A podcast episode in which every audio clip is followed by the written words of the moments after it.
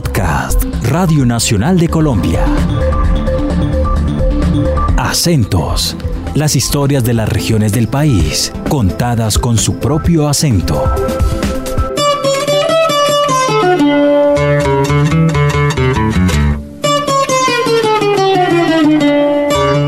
Hola, mi nombre es Andrea Cardona y hago parte del equipo descentralizado de Radio Nacional de Colombia en Manizales. Bienvenidos a un nuevo capítulo de la serie Acentos. Escuchado las expresiones o palabras subir la falda, pasar la tarde en una manga, comprar frutas y verduras en una galería o empacar el mercado en un cartucho? Así hablamos en Manizales, con un acento neutro influenciado por los antioqueños, tolimenses y bayunos. Una historia que se remonta al viejo Caldas, cuando Risaralda, Quindío y Caldas eran un solo departamento. El historiador Orlando Mejía Rivera escribió la novela Recordando a Bosé, donde relata cómo hablaban los jóvenes de Manizales en la década del 80. Asegura que es difícil definir si existen palabras propias de esta capital por la fuerte herencia de Antioquia. A ver, eh, mi impresión es la siguiente, sin afirmar pues que es la verdad revelada, pues porque no, es así. Yo creo que tenemos unas palabras muy paisas, pero no estrictamente muy manizaleñas, es decir, que nuestro lenguaje manizaleño es un lenguaje paisa básicamente. Eh, a mí me cuesta trabajo ubicar una palabra, un grupo de palabras que uno pudiera decir esto es manizaleño. Realmente creo que nosotros usamos palabras paisas y que lo que nos diferencia de lo paisa o de otras regiones que entran dentro de lo paisa, con lo paisa estamos hablando del eje cafetero, más Armenia, más los pueblos, más que Pereira que tiene unos nexos muy bayunos realmente, y Antioquia por supuesto, eh, es más bien los, los tonos y los énfasis, los arrastrados, arrastrar las palabras.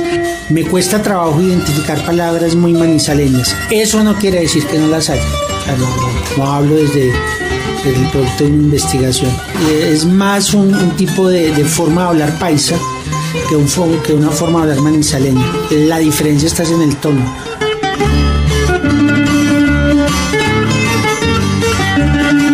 Sociólogo Andrés Calle es antioqueño y desde hace 20 años vive en Manizales. Dice que le gusta cómo hablamos, sobre todo porque usamos la palabra usted. Desde su experiencia como académico y su opinión tras dejar su vida en Antioquia, nos contó cómo hablamos en Manizales. Hay una cosa que yo resalto muchísimo de los manizaleños además del tono, es la cortesía. Y también me gusta mucho un uso que es el usted. Uno no tiene la misma intimidad con todo el mundo. De pronto eh, encuentro una que otra, me toca corregir con los estudiantes. Tienen unas que no sé de dónde salen, como la hecha del vestido, que debe ser lechura. Y eh, tienen un uso, tienen unos localismos, unas palabras muy propias de aquí, como una palabra que es muy clasista, que es el meme, para las personas que tienen eh, ascendencia indígena. Y una muy simpática que es un pite. Y me gusta mucho hacer una relación con la palabra páramo, porque la gente campesina no le dice al nevado el nevado, sino que le dice el páramo. Me voy para el páramo, dice la gente. Es muy bonito porque el páramo empieza más abajo del nevado, pero se llama el páramo. En español, concretamente, páramo es un lugar desierto y baldío, pero no es un lugar frío. También es corriente que usan mal el reflexivo. El verbo mantener se mantiene, me mantengo. Entonces tendría que tener el reflexivo. La gente dice, la señora mantiene muy aburrida en esa cuadra. Eso es bastante arcaico y muy incorrecto y montañero. Acudimos a los saberes populares para que los mismos paisanos nos cuenten qué palabra los identifica. ¿Sabe usted qué es una falda para un manizaleño? Ángela María Mejía Mejía.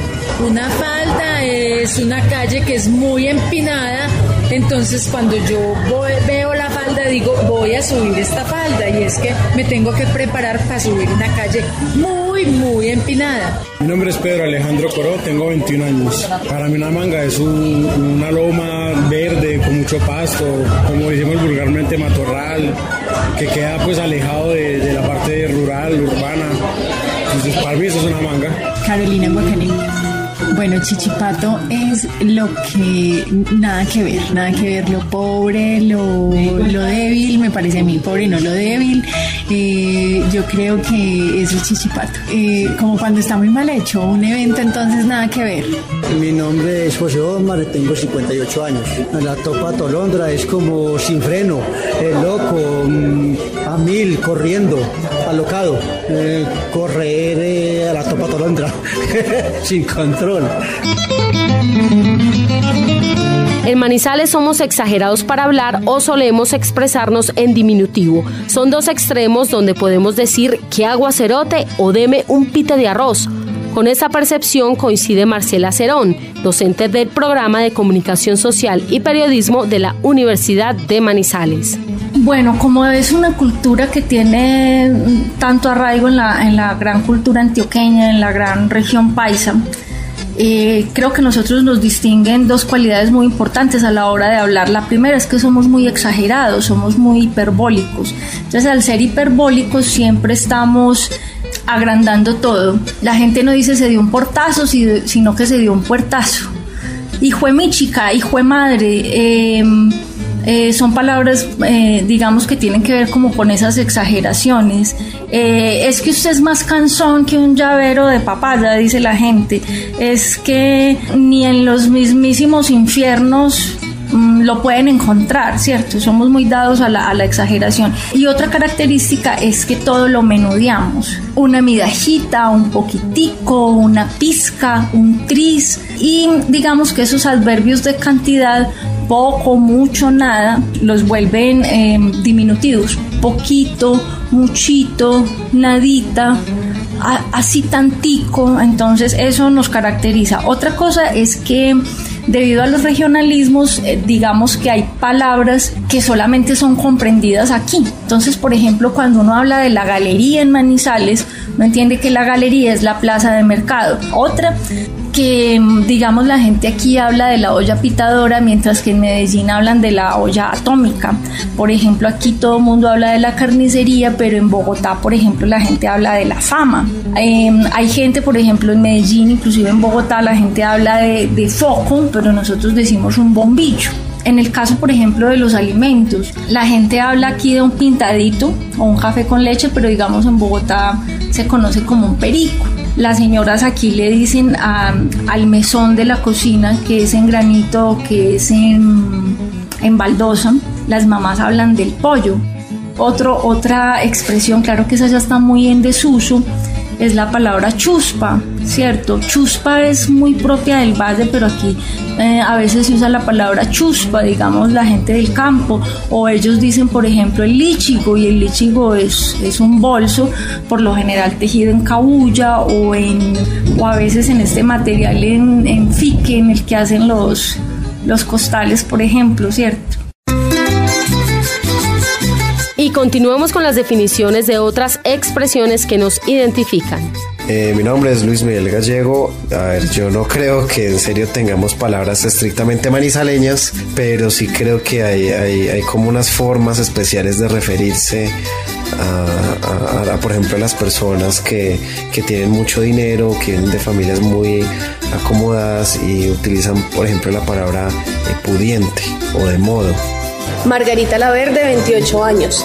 Una de las palabras o de las expresiones más comunes y que solo escucha uno Manizales es cuando escucha uno que alguien vive en los bajos. En ningún lugar del país uno ve una casa que quede en unos medios, en unos bajos, solo en Manizales. Pero en Manizales hay medios bajos, bajos bajos, medios altos.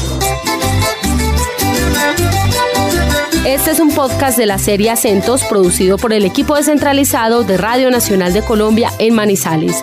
Ana María Mesa, Mateo Jaramillo, Juan Camilo Franco y Andrea Cardona. Síganos en nuestras redes sociales. En Twitter somos arroba radnalco y arroba radnalmanizales. Acabas de escuchar Acentos, un podcast de Radio Nacional de Colombia.